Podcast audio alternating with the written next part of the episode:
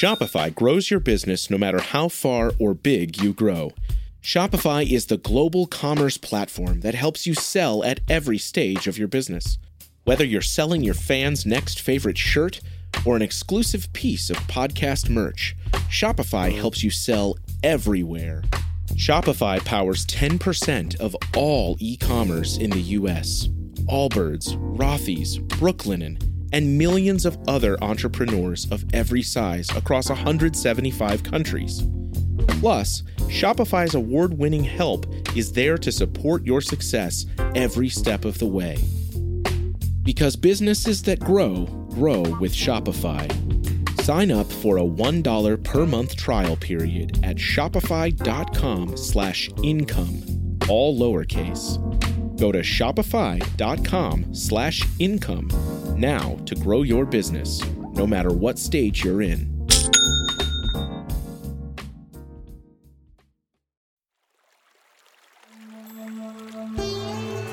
Hi everyone, I'm Deb Flaschenberg. Welcome to Yoga Birth Babies, a podcast produced by Prenatal Yoga Center. We will be diving into everything prenatal yoga, birth, and baby related, hoping to inspire, educate, and empower you through your journey into motherhood. Thank you for listening. Hi, I'm Deb Flaschenberg. I am your host for Yoga Birth Babies, and today we're going to talk about healing from a cesarean. So we know right now in our culture, about a third of birthing people are going to have their babies through a surgical birth through cesarean. But I don't feel like enough attention is paid to the healing process, to how to heal postpartum after surgical birth. So I reached out to Sarah Reardon and Jessica Reale, and they give some amazing information about scar mobilization, about the abdominals, how to find that support postpartum, about what's going on with the pelvic floor. It's a really great conversation, and they give so much valuable takeaways that I think you'll really enjoy it. But let me tell you a little bit about my guests. So Sarah Reardon is a doctor of physical therapy graduating from Washington University in St. Louis, and she's a board-certified women's health physical therapist. Sarah specializes in the treatment of pelvic floor disorders, including changes that affect sexual health and wellness, and she's the founder of The Vagina Whisperer, an online resource for pelvic health education for women worldwide. Jessica Reale is a doctor of physical therapy and a board-certified specialist in women's health, and has been working with people with pelvic health difficulties for over 10 years. She's the founder of Southern Pelvic Health in Atlanta, Georgia. So I think you're going to get a lot. Even if you didn't have a cesarean, I still think you're going to get a lot of great information, because we talk about demystifying what pelvic floor physical therapy is.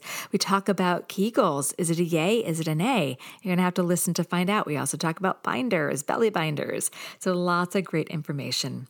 But before we get to that, I wanted to thank all the people that jump on to wherever they're listening to the podcast from and leaving a rating and review.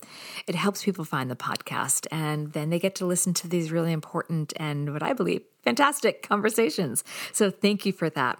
I also want to thank those that are listening to the podcast and then popping into our online yoga classes.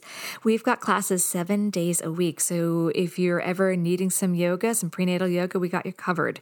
And what's been great is that people are coming into class saying, "Hey, Deb, I heard about your online classes from the podcast." And then I can just give them a little special hello and a shout out. So I want to thank people for that.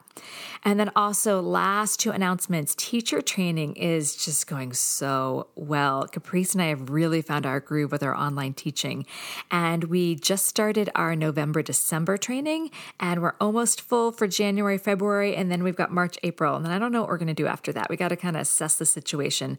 So if you are looking for a really comprehensive, in-depth prenatal yoga teacher training, check out our website, prenatalyogacenter.com. Now, if you don't want to dive headfirst, because I'm going to say it's a big course. From when you listen to these podcasts, you can tell what an anatomy geek is. You'll be able to, that I am, you'll be able to get a sense of what our teacher training really is based on. But if that is not your groove, that overwhelms you, I have some smaller online courses that can just give you an intro to prenatal yoga and postnatal, so that you know how to take care of your pre or postnatal student if you're a yoga teacher. I also have a free webinar for yoga teachers called about 3 big mistakes yoga teachers make with pregnant students and how to avoid them with grace and confidence. You can check all that out on my website, prenatalyogacenter.com. All right, so we're going to take a super quick break. When we come back, please enjoy my conversation with Sarah and Jessica. When you need mealtime inspiration, it's worth shopping Kroger, where you'll find over 30,000 mouthwatering choices that excite your inner foodie. And no matter what tasty choice you make, you'll enjoy our everyday low prices, plus extra ways to save, like digital coupons worth over $600 each week. You can also save up to $1 off per gallon at the pump with fuel points. More savings and more inspiring flavors make shopping Kroger worth it every time. Kroger, fresh for everyone. Fuel restrictions apply. Hi guys. Hi, Sarah. Hi, Jessica. I am so excited to speak with you guys. Thank you for some of your time. Thank you so much for having us. I'm excited to be here. So I really think the idea of healing after cesarean is a topic that's not covered nearly enough. We know that 1/3 of the listeners will either have had or will have a cesarean birth. And I think it's an important topic to really dive into and understand what happens with the body during a cesarean, how to heal from it, how to take care of it. So yay, I'm so excited. All right. So before we dive into that, I would love to hear a little bit about each of you and what brought you into specializing in pelvic health and also how the two of you ended up working together.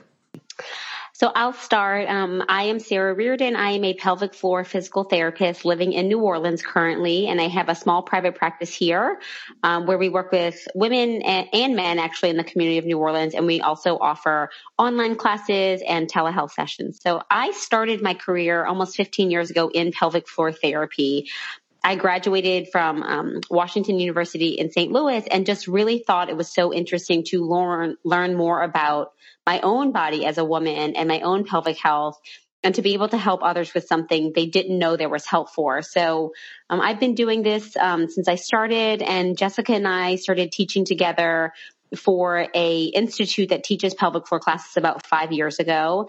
And then in this past year, during the time of COVID, we started offering online classes and courses to people in the community and other physical therapists. So we are dear friends, physical therapists, and you know, just colleagues have been working together and share the same passion. Oh, I love that. I'm so happy to hear there is so much more pelvic floor physical therapists out there and just more awareness. So thanks for the work you do. And Jessica, let's hear a little bit about you. Yeah. So similar to Sarah, I'm a pelvic floor physical therapist. I started into this specialty in PT school. And it's interesting because, you know, I think some people go to PT school knowing they want to be pelvic floor specialists, and that wasn't me. But I ended up doing a rotation and just fell in love with the population. I think all of the things that we treat, bladder problems, painful sex, constipation, just tend to be things that people don't talk about, mm-hmm. but are often taken for granted until they don't work well. So I think as a student, I was just blown away by the difference that we're able to make for people and just the improvements we're able to make for their quality of life. So I jumped into it from there on, and I now own a pelvic health practice in Atlanta area, and we treat all people with pelvic health problems, and we've grown, and I just love it. But it's interesting, you know, Sarah and I, like Sarah mentioned, we teach for the same organization and do continuing ed work, but I really think that we connected a lot the first time that we taught together, and we were teaching a course in Atlanta, and after the course, we were out at dinner and we started just having this great conversation about birth. And we both were sharing our experiences with birth. And I think at one point, like all of us were crying a little bit because it just is such a powerful experience that all people go through. And I think Sarah and I just both have such a passion for bringing knowledge to people who are so underserved, and there's just such a huge lack of knowledge. And thankfully, you know, now with social media and with every podcast like this, people have more access, but I still think that we don't reach the people that we could reach. And so I think that kind of spurred us connecting together. And when the right opportunity hit with COVID, we just jumped in with a lot of online education, and it's been a really fun journey together and reaching more people. I'm so glad you are, because I think so many, and I don't know if actually, I'm just throw this out there, totally unprepared for you guys, but do you happen to know any statistic of how many people suffer from pelvic floor issues, either after having a baby or just kind of the general population? So it's a totally variable number. And there are studies that show that, 70% of women, within the first 3 months after giving birth may experience an abdominal separation. Up to 50% may experience pelvic pain or painful intercourse. We know that with aging, there's a large portion of the population over the age of 65. I believe it's 50% that will experience urinary leakage. So, there's a lot of different statistics thinking about where in someone's lifespan they are. I think what's really important is that we all have pelvic floors, and, these are issues that can start as early on as puberty or, even teen years when someone is a female athlete or learning to insert a tampon or having some of their first sexual experiences, all the way until someone is in their elder years and, potentially, even living in a nursing home. We see a lot of women and also men with incontinence and, some type of pelvic floor issues. So, again, I think to echo what Jess said, that we often don't know that there is even this part of our body that exists until something goes wrong with it. Mm-hmm. And then you can kind of just think, oh, maybe this will get better on its own, or I'll take this medication or do this procedure. But physical therapy hasn't traditionally been thought of as a treatment option for that until more recently. And I think we're really seeing a lot of people come to us either to prevent issues or to start tackling issues earlier on than thinking they just have to deal with them. Yeah, I absolutely agree. I remember after my first, I had a very long pushing stage. I pushed my first child out for about 5 hours. So my abs and pelvic floor were a hot mess after. And I remember just being told, I went to see a urogynecologist, and she's like, make sure you're Kegeling, just keep Kegeling. And I'm like, there has to be more to it than that. And so cause I took it. I'm like, yes, I will do this. I will put it all back together. And I went to a pelvic floor. Well, I went to one who's like, your chakras are spinning in the wrong way. And I'm like, I'm peeing myself. I don't care what my chakras are like. So I went to someone else who's a little more practical. I needed some down to earth, like give me some science.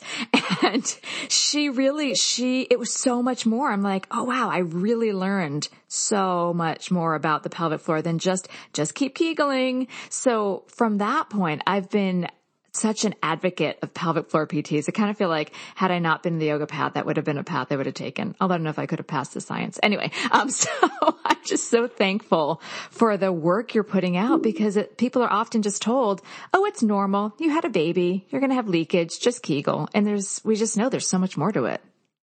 Yeah. And I think that it's like Sarah was saying, more and more people are seeking out and being proactive. But the crazy thing is that it still is such an underserved population that despite that, I think so many times people are reactive instead of being proactive. And that's part of, I think, how our healthcare system is kind of set up. But as you were talking and as Sarah was talking before, I kept thinking, gosh, how great would it be for so many people if having this wellness piece and being able to really recover well and rehab their whole system was something that was just a standard thing in our country. And it's not now, but I really wish that it was, because I think it would make such a huge difference. Yeah, like in France, where that's part of their... Yeah. So let's start to dive into the idea of cesarean recovery. So what are some considerations people should keep in mind when recovering from a cesarean birth? Because I'm sure you work with that population quite a bit. Right. So, I think it really starts from the very beginning. So around 30% of individuals will birth their babies via cesarean section. And really recovery and education and recovery needs to start on day one. This is major surgery. And the tricky part is about a cesarean birth is that not only is the birthing mom or birthing person recovering from major surgery, but they're also trying to take care of another human being now. And so, I think it starts in early hospital interventions with teaching people simple things like how to get out of bed, to protect their abdominals, how to have their first bowel movement, have their first urination, as that can be affected after surgery, how to take care of their scar, things to look out for infection, how to, once their scar is healed, how to work on desensitization and scar massage. So some of those just kind of very basic healing and recovery aspects. And then again, just as if you had an individual who had a knee surgery or a back surgery, they would get sent to physical therapy for rehabilitation. And so thinking about these women who are giving birth, if they have a cesarean birth, physical therapy should be automatically part of their postpartum recovery plan. We typically see people in our clinics around 4 to 6 weeks postpartum to just start re-strengthening, reconnecting, working on scar management, things like that. In addition, there can also even be things that are done pre-childbirth. So if someone knows they're going to have a repeat cesarean, doing some stretching and some breathing and, working on their own or with a physical therapist for some of those things to prepare for birth. So I think that that's one thing. And then also for a lot of moms, it's an emergent cesarean section. So thinking about the kind of emotional, psychological aspect as well, I think is really important. Oh, I 100% agree. Because, I think so many times people are told, oh, the baby's okay. That's all that matters. But that's not all that matters. It can be really emotionally scarring, not just physically scarring. That was a great point. So knowing that a cesarean is major abdominal surgery, and a new parent has to have some movement, how much movement do you suggest in the first few days to weeks? That's a great question. And, to echo what Sarah was saying, a cesarean birth is and what you just said, a major abdominal surgery. And it's funny because I think back when my husband had an appendectomy and, it was a laparoscopic and he had his surgery and then he spent the next several days in bed, but getting up a little bit. It was sleeping a lot and all this. And then I think to my first cesarean, and I had been in labor for 37 hours and hadn't slept for 2 days. And then I had my cesarean and then I'm trying to learn how to breastfeed and care for this baby and so tired. And so the recovery is, while, it's a major surgery, it's a different experience when you're the parent and you have all this to do for yourself. And so, I think that, first be patient with yourself. Be patient with healing and know that healing is so, so, so important, and correct healing is important because you want your incision to heal well. You want to manage what's happening with your scar tissue. So because it can impact everything around the core and the pelvis. So I encourage people early on, in that first day to just let their body rest. You can start getting up that first day, and we encourage you to do that. Early movement is very, very useful. And so what you might even do is just get up and just kind of make that trip to the bathroom and back to your bed. And be aware of your movement as you're doing that. And so, trying to make sure when you're getting out of bed, one little tip, roll to your side first and then use your elbows to help push yourself up into a sitting position so that you're not having to activate a lot of your abdominal muscles initially. And then as you stand up too, try to lean your body forward so that you kind of put your nose over your toes to move your weight forward, and then use your hands to help you as you're pushing and moving into standing. That makes such good sense. Yeah. Oh, I'm sorry. I think I cut you off. No, you're good. You're good. So during that first day, you're just kind of taking some time moving a little bit around your room.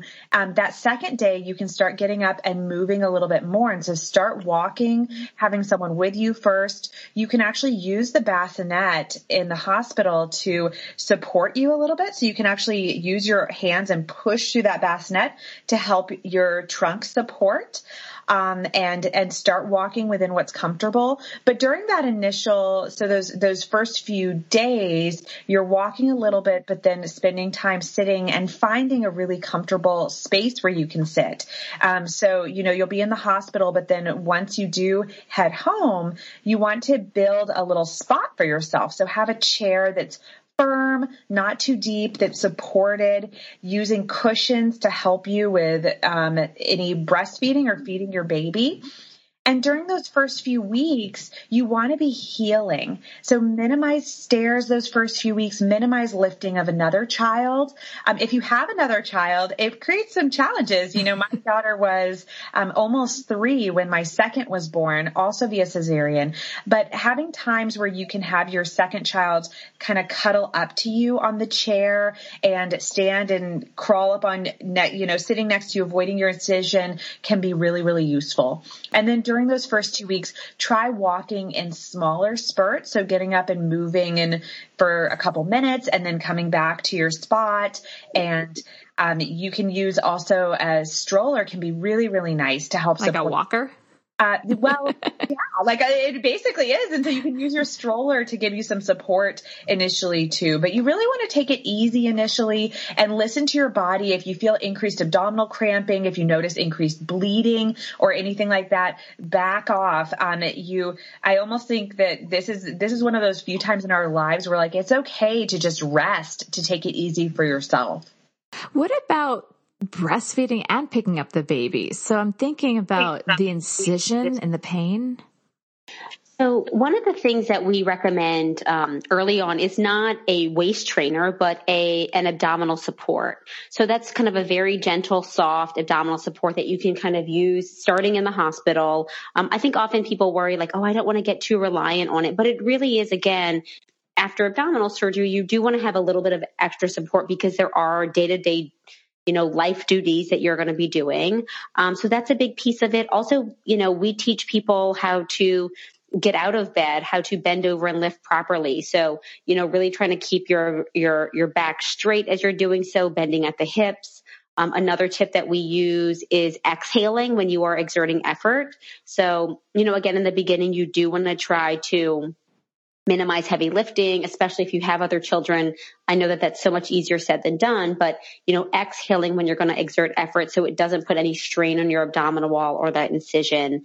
And so just little tips like that of, using a support binder, bending at the hips so you don't strain your abdominals, exhaling with exertion can really make a difference in helping someone do the things they need to do for their life and not injure themselves, but also feel like they aren't able to, take care of their families, take care of themselves, those kind of things. Yeah. I had, when my second child was 3 months old, I actually had hernia surgery. So that's the only kind of relationship I have to abdominal surgery. And I just remember being floored by how weak my core felt. Like I remember the idea of sneezing. I thought I was going to split open. I mean, so it's a lot, like something that wouldn't have bothered me picking up. All of a sudden I'm thinking like, oh my gosh, I can barely hold myself up and take a walk and pick something up. It really surprised me by what happens when there's an incision in one's abs. And one little tip for that I will say is my favorite thing after my cesareans was to keep a pillow nearby. If you ever feel like you need to sneeze or cough or anything like that, I would hold that pillow at my belly when I did that. So it kind of braces your abdominals. In many ways it works the same type of support as the binder is doing around your abdominals, but that often helps a lot. I will echo Sarah. I loved my binder. It was my best friend. I think the only thing I would say is that if someone had a long pushing period before they had their baby, or if they have something coexisting with a pelvic floor problem, like prolapse or something like that from a prior birth or something else, you have to be a little cautious with binders because you don't want to funnel too much pressure down to the pelvis. But if you don't have any of those problems, the binders can be amazing. Yeah, I just want to make sure we all highlight that, because that's one of the things that I've had students have binders, not for a cesarean, but for just belly binding. And then they end up with prolapse. I'm like, if that pelvic floor doesn't have support, those organs have to go somewhere and they're not going up, they're going down. Absolutely, Deb, you're so correct. And so, again, I think that's why it's so important to really have kind of informed care, informed education, because we focus so much on kind of, the physical aspect of it. But, there are vulnerable areas in your body. Even if you've had a cesarean birth, pregnancy itself can affect your pelvic floor. And so regardless of how you give birth, you do want to just make sure that you're not funneling too much pressure down towards the pelvic floor. If you do wear a really tight kind of waist cinching support, there are ones that even can come up from below, like a tight pair of underwear or, and then it just gives compression, or a tight pair of leggings that can go over the belly as well and support the pelvic floor. Oh, I didn't know that about that kind. Oh, interesting. Yeah. Well, let's actually jump to the pelvic floor. How does a cesarean affect the pelvic floor? Because I've heard people like, well, if we'll do pelvic floor work in our postnatal, I'll be like, oh, I don't really have to consider that. I had a cesarean. My pelvic floor is fine.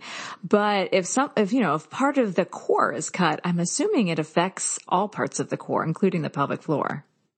It absolutely does. And that's a common belief that people will have, is that I had the cesarean, my pelvic floor shouldn't be affected. But then we see in the literature that certain things like pain with sex, for example, is actually more common after cesarean birth than after a vaginal birth, and that's surprising for a lot of people. But when you look at the anatomy, it's not surprising at all. So I think one thing that's important to remember is that the abdomen and the pelvic floor are actually part of a pressure system.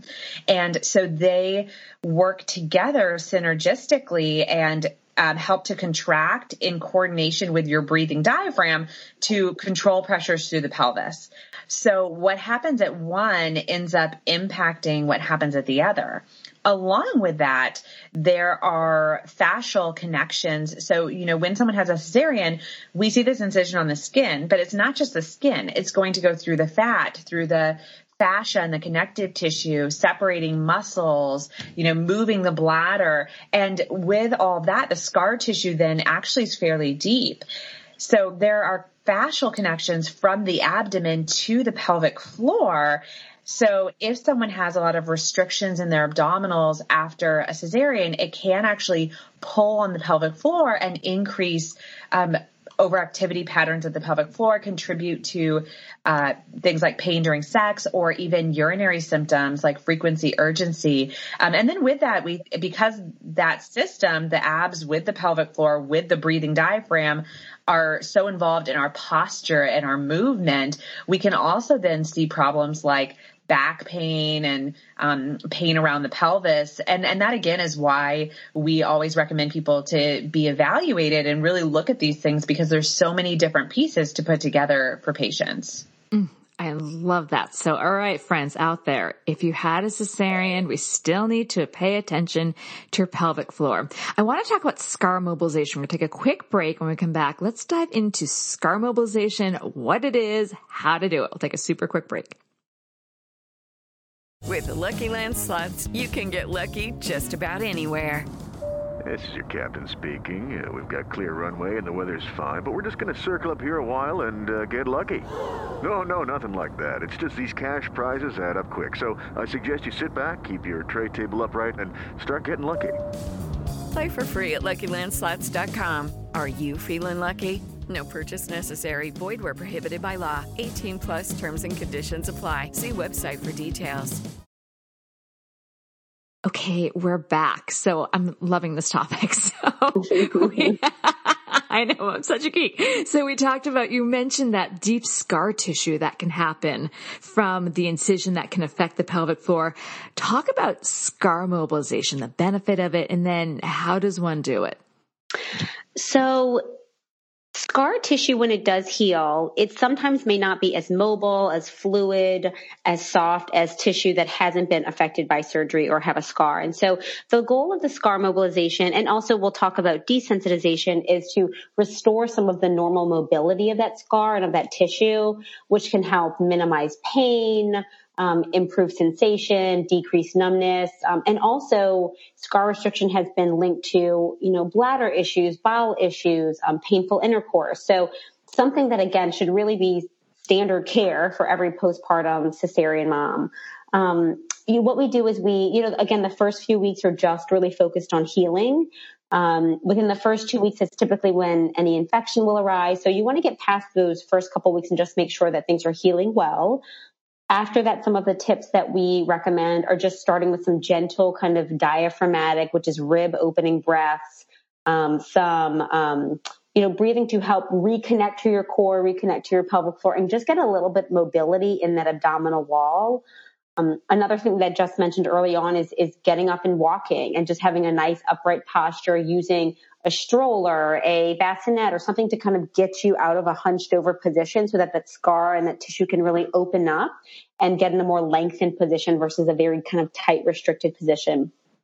And then we'll teach people different stretches like cat-cow pose or a little, backward bend in standing, a little bit of a gentle cobra, things to kind of just expand the belly with the breath.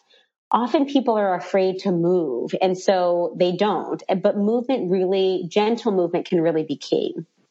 And then... Ahead. So when are you seeing people to start to do this, 4 to 6 weeks or after 6 weeks? All along that, we started around 4 to 6 weeks in our clinics. That's what I do. Every therapist may do things a little bit different. But then there is...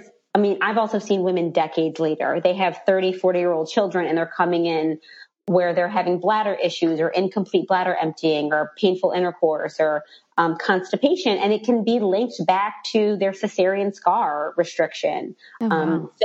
It's never too late. That's one thing we emphasize. And then if we're thinking about the immediate kind of postpartum recovery period, we start working on desensitization of the scar, which can use different materials or fabrics like a makeup brush or a piece of felt or a little rougher washcloth to just increase some sensation on the area surrounding the scar and then on the scar, and then working more on actually massaging and mobilizing the scar with your hands after it's healed. So that may take, that's kind of the first 12 weeks you may be looking at that. But again, if someone hasn't started that immediately postpartum, they can always start that at any time, working on their scar. It's never too late. And so just give me an image of so someone has a scar, they're 4 to 6 weeks after, and you said they desensitize like a brush or something like a washcloth. And then do they mobilize it with their fingers? Like, is it kind of rolling along the scar? How do they break up the scar tissue? So there's lots of ways to do it. So what we encourage, so again, like Sarah was saying, the desensitization, that can happen early on. So people can start doing that really, after the first week or two to desensitize the scar, but they don't want to really massaging the scar until 4 to 6 weeks. And they don't want to go into the incision until closer to 12 weeks. So the 4 to 6 weeks, they're massaging around the scar and they want to start pretty light. So you want to see how sensitive is the scar? Some people will have very sensitive scars. And so they might just start by touching around their scar. They could start by just pressing in a little bit above the scar and doing little circles, or maybe gently compressing in the skin and stretching the skin around the scar. And then as they progress, closer to 12 weeks, wanting that healing to take place, then they can start lightly into the incision, stretching around the incision with their fingers. They can actually lift the tissue and kind of roll the tissue a little bit. They can do circles in all directions. Ultimately, we want scars to move the same way our skin does. And so you think about your skin, you can pull it in all different planes, and you want ultimately to have a scar that's able to move in that way as well. That makes complete sense. So you're saying in the beginning, it's going to obviously, because it's an incision, a deep incision, it's going to be sensitive. And so that's normal. But what would fall out of the realm of normal? Is there anything that people should, if they're looking at their scar or having some sensations postpartum for a cesarean, that they should think, okay, this is not just normal healing? So it's so funny, Deb, because I feel like all of these questions were like, well, it depends. And so I'll start with that. It depends. Early on, looking for signs of infection. So again, within those first couple weeks, looking at redness, warmth in the area, an open wound that could be oozing or pussy or something like that that's really a little bit more emergent and where you'd want to contact your medical provider right away. After that, you know, I wouldn't say that it's, these things are common, but some of the things that people experience that can be improved are, you know, I have a lot of moms where they're like, oh, you know, I can't wear pants on my scar, or like it really, I'm really sensitive over the area, or if a button from jeans or denim kind of pushes on it, I just feel really uncomfortable. That's not an ideal situation. As well, if, you know, I've had, you know, moms where they say, you know, my kid just kind of like jumps on my belly and I feel myself like guarding because I'm worried he's going to touch my scar. My partner will reach around and kind of touch my tummy and it makes me, you know, sin. So a little bit of guarding, sensitivity to the area, also numbness for a prolonged period of time. Or even when you look at your scar, you may even look at the coloration where some of it can look a little bit darker color or kind of a more purpley color, or it can be puckered in some areas, or even kind of forming a shelf between your belly and the suprapubic area. So things that would say, this could use some work, or maybe I should try something to see if I can improve this. It's not as they're totally messed up and there's no hope. It's more along the lines of, you know, there could be some things that could improve so that they don't have that sensitivity or discomfort. And again, there could be issues that are going on that they don't realize are linked to their scars, like painful intercourse, like back pain, you know, breathing challenges, or bowel and bladder issues. So again, if you've had a cesarean birth, I always encourage people to kind of, if anything's going on, just working with a PT to get an assessment to see if there's more they can do. I have a friend, we actually were just talking about this. She has two kids. Her oldest, I think, is 10 or 11. No, maybe that's her youngest, and the older one's maybe a couple years older. So a bit out from her cesareans. And she was saying that she feels it, and you used the exact word she says, a shelf. And she's really like, her belly is pretty flat on top, and then she's this little shelf, and then the pubis. Is that likely scar tissue? It could be. So it just depends, and she would need to be assessed. So it could be scar tissue that is pulling in around the scar and creating that little shelf in the belly. Also with that, after a cesarean, you know, because the abdominal wall is cut, it really can impact the activation patterns of the abdominal wall after birth. And I think that some people can develop patterns because of that activation where even a long time later after having a cesarean, their abdominal wall still isn't really firing the way that it should. And so I think sometimes too, the muscles not activating and supporting them well contribute to that as well. All right. You just brought into a topic I really want to dive into. You just talked about cutting the muscles of the abdomen and then the activation and healing. So let's dive into that. So what's happening at a cesarean? How is it healing? What does someone have to take in consideration to start to find that core strength again and rebuild? So, you know, in the actual cesarean birth, or their surgical procedure, they don't actually cut through the muscles. They kind of move the muscles out of the way. But to get to those muscles, there are incisions made through skin, through fascia, connective tissue, through the uterus. So there are several layers of tissue that are affected and that need to heal. And that's really where the scar mobilization comes in, is working with those layers to get more mobility. And again, you know, if we have a certain part of our body that has been affected or has gone through surgery, we can't always connect to that area. The abdominal wall, the deep abdominal muscles, which we call the transverse abdominal muscles, they work synergistically with your pelvic floor muscles. So what that means is when one fires, the other fires with it. So some of the ways that we get people to activate those is, one, with your diaphragmatic breathing, thinking about kind of taking that nice expansive rib opening breath, getting a little bit of kind of opening through the belly. And then on the exhale, doing what you would consider a pelvic floor contraction and seeing if you can kind of start firing those transverse abdominal muscles as well, which are the deep abdominals. So that's kind of one way to do it, is to connect with the pelvic floor while you're working with the abs. And then you can also just kind of do some work on the abdominals themselves. I find that, you know, a lot of people don't even want to touch their scars. They don't even want to touch their bellies. They haven't thought about it. And so part of it is, again, not just physically healing and connecting, but it's emotionally healing and connecting, and just starting to give this part of their body some attention that they may not have been doing, because it is kind of an area of discomfort or neglect, or just busy lives and not, you know, not being able to tend to it. So I think breathing, pelvic floor activation, working that into stretches and exercises and things like that can be really helpful to start. Yeah, we do. And postnatal, we break it down into first find the pelvic floor. I have them on a block, like a yoga block. That's what my PT had me do. She's like, take the weight off your pelvic floor. They could be swelling, find that pelvic floor, and then TA, and then consciously put it all together. So that all the pieces connect. Because a lot of people I've had come back saying some are angry at their bodies because it didn't work how they wanted to. Some feel just disconnected. And then to know that they can start to fire things up and recreate another relationship with their body just through breathing. I think it gives them some encouragement that they don't have to start doing this hardcore ab stuff, but just simply finding that transverse abdominal toning through breath can be encouraging. Yeah, absolutely. So let's talk a little bit, Jessica, about you, because as a PT, throwing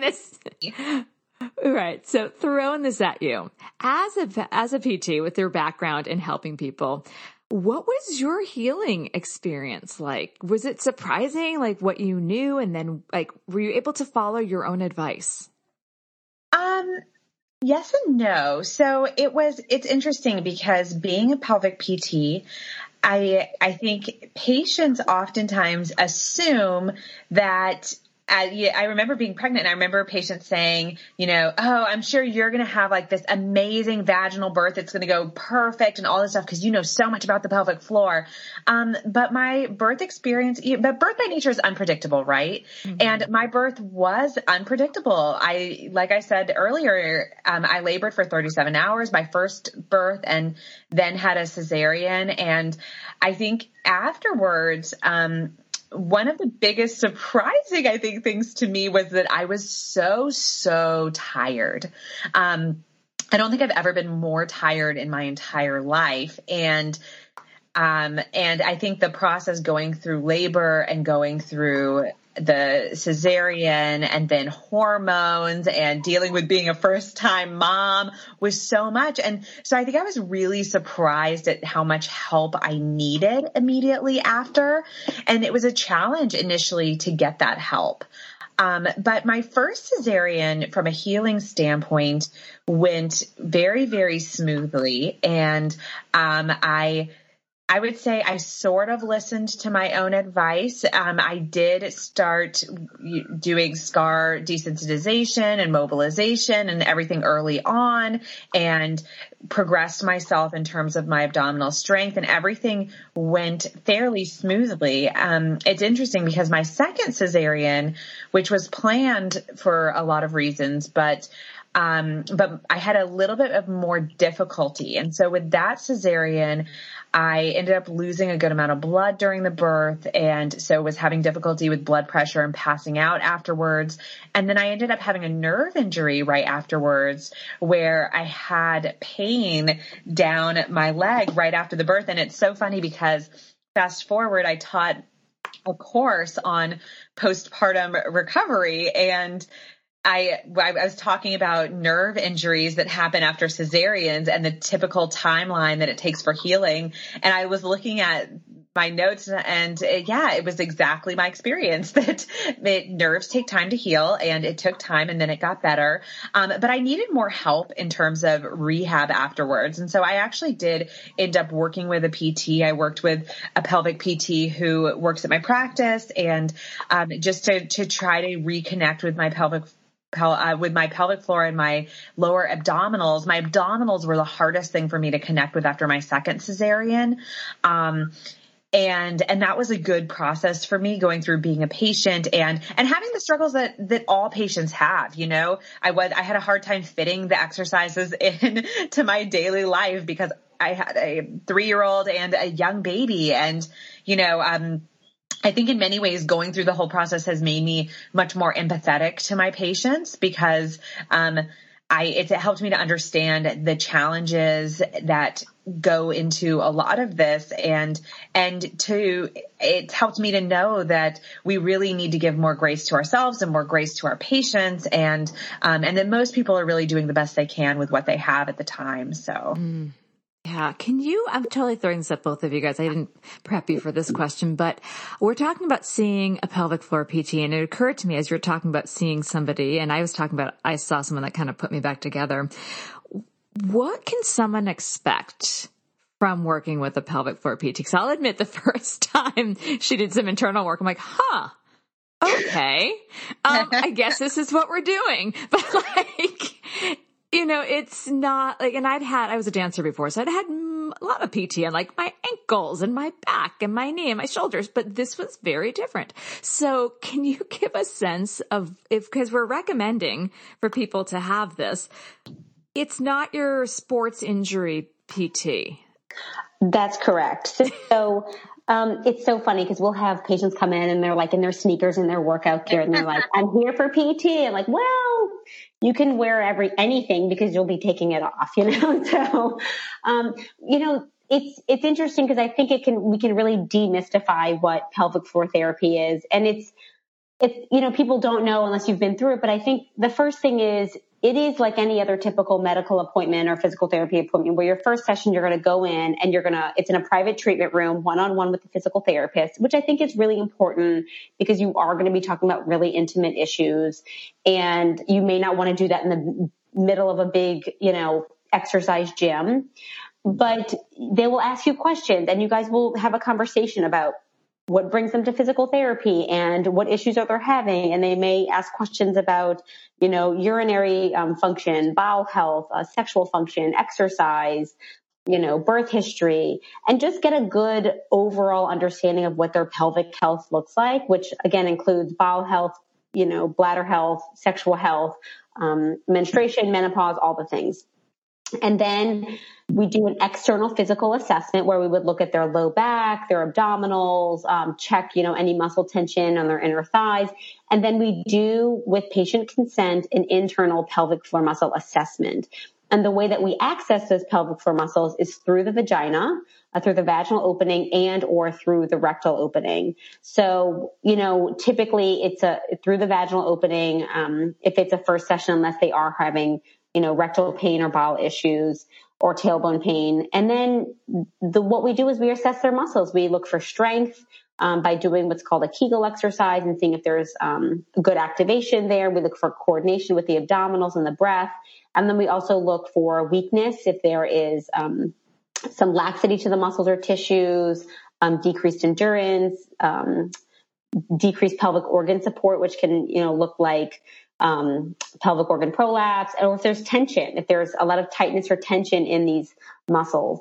I think one of the interesting thing is, which I still see and hear all of the time, the narrative is do your Kegels. Oh, just do your Kegels. And one, the research is showing that a lot of women don't know how to properly do Kegels without individualized instruction. So they're likely not doing the right exercise and could even be doing the wrong exercise, which could make their symptoms worse. So the one-on-one care and instruction is really important. And as well, a lot of people have muscle tension. So Kegels are going to make that muscle tension worse. So Kegels are not the answer for everyone. And if they do have a muscle tension issue, it's important that they you know, work more on lengthening and relaxing these muscles, which can often be the case after birth. We think of it's just weakness, but it really is. They may also have tension that needs to be addressed before they move on to a strengthening regimen if it's necessary. Yes, let's just highlight that. It is not just about the engage. It's about the release. Correct. It's about the balance. You want your pelvic floor springy like a trampoline, not held tight or hanging and saggy. So it's about, I love everything you're saying. And that's why we encourage, I encourage my students in class, not maybe while they're in class, but later, get your hands around your own pelvic floor, feel their trigger points, their tightness around your sit bones, what's going on. Cause that can give them some information. If they don't have access to a pelvic floor PT, they may need to investigate a little on their own and make some decisions. Yeah, it's definitely, I hear too much of just Kegel it up, and that's certainly not the answer. Oh, you guys have so much great information. All right, we're going to take a quick break. When we come back, if you both can offer one tip or piece of advice you'd like to offer new and expectant parents, we'll be right back. Okay, we're back. All right, Sarah, you go, and then Jessica. So my tip is just a general one, but it would be to be proactive in your pelvic health. So that includes everything from during pregnancy. If you are experiencing constipation, learn how to poop properly, work with a pelvic floor PT, make small changes in how you move, get out of bed, pick up kiddos or lift weights, so you can protect your abdominals and your pelvic floor. And then even doing childbirth preparation to learn how to push well, how to utilize different positions for pushing, or if you have a cesarean birth, things to expect in recovery, and how to connect with a PT for scar massage or mobilization. So just really being proactive, just like we would prepare for any other, huge physical transformation in our lives. I think that this is one that we often don't think about needs to be tended to. So being proactive would be my tip. Oh, that's a great tip. All right, Jessica. So my big tip would be that self-care is not selfish. I think that new parents, there's this tendency to want to put everyone else around you in front, especially your children, and to put yourself on the back burner. And I've been there, to where, it's funny because even if you look at some of the little comics about moms, it'll be like, haha, that mom got a shower today and that was the big win. But hygiene should not be the end game. You know what I mean? And so I do. I laugh because it sometimes is, but yes. It is sometimes. And I've been there where that shower is amazing. But that being said, I think that prioritizing your self-care helps you to actually be a better parent. And so, if you're sitting there struggling with some things after you had a baby or before you have a baby, don't just keep tossing all that on the back burner. And that jumps to Sarah's tip. Be proactive. Take care of yourself, because if you don't, it'll be harder for you to be everything that you're wanting to be, to others if you can't be everything you need to be for yourself. Oh, such good tips. I'm going to throw a tip in. Okay, people, go see a pelvic floor PT. All right. That's my, clearly you think I love that. I feel like I want to, just record what Jess said and replay it every day. That was so moving, but it's true. It's just, I think we need those reminders and, support and encouragement from other moms that we're not alone in this struggle and that it's okay to take care of yourself. It's actually necessary and beneficial for everyone in your family. And you deserve to be taken care of. And you deserve, parents deserve a healthy body, healthy mind, because how are we going to set that example for our kids if we can't take care of ourselves? And it'll make us just more available if we're not struggling. Last little thing, if I can add in a second tip, would just be to give yourself grace and be patient with yourself, because I think that, we talk about all this stuff about being proactive and self-care and all this, and I don't want anyone listening to feel a ton of guilt and, if this isn't you right now, or, if things are not going the way you want, or you have an exercise program and you're not following it or whatever, I think that we all, each day is a new day to take a step forward for yourself, for your health. And it's okay if yesterday didn't happen the way you wanted to. So just give yourself a little bit of grace and then be proactive. Oh, Sarah, Jessica, that was great. Thank you. Because clearly you know how much I love pelvic floor PTs. Where can people find both of your work? So my biggest presence is on Instagram as The Vagina Whisperer. So it's the _vagina whisperer, where I just kind of share a lot of tips about, pelvic floor health, pregnancy, postpartum, the courses that Jess and I, do together, and just about just general motherhood and life. I think it's become a really amazing community for me, just going through the same transition that everyone else is going through. And then my website is thevaginawhisperer.com, where again, we have a lot of blog posts and, kind of the services we offer for in-person and online support. I really love that name. It sticks. It's been sticking around. So it's working so far. All right, Jessica, where can people find your work? Yes. So I'm also on Instagram, and I'm at Southern Pelvic Health. And then along with that, I do write a blog where I educate on all different topics related to pelvic health. And that is at Jessica Reale, RealePT.com. And then one other, with Sarah and my classes, so Sarah and I do all sorts of classes on pelvic health. We actually have a postpartum cesarean recovery class, which is, I think, especially great for people who are very early after their cesarean or are planning to have a cesarean. And all of our classes are online at pelvicflooruniversity.com. And I will make sure that is in the show notes. I wanted to thank you guys so much. I've thoroughly enjoyed this conversation, and I think that the community will really benefit, whether you've had a cesarean or not. For the listeners out there, just the tips about pelvic health and really putting yourself first, and it's so important. So thank you so much. Thank you for having us, Deb, and just, really sharing this information with your community and your audience. It's really a pleasure and an honor to be able to kind of inform people about their health in this way after birth. Thank you so much for having us. This has been a great conversation, and I'm excited that you've been so proactive in educating your community on these topics. So thank you. Oh, you're so welcome. All right. Enjoy your day. Be well. This has been an episode of Yoga Birth Babies, produced by Prenatal Yoga Center. You can catch us on Facebook, Twitter, Instagram, and Periscope. I'm Deb Flaschenberg. Thanks for listening.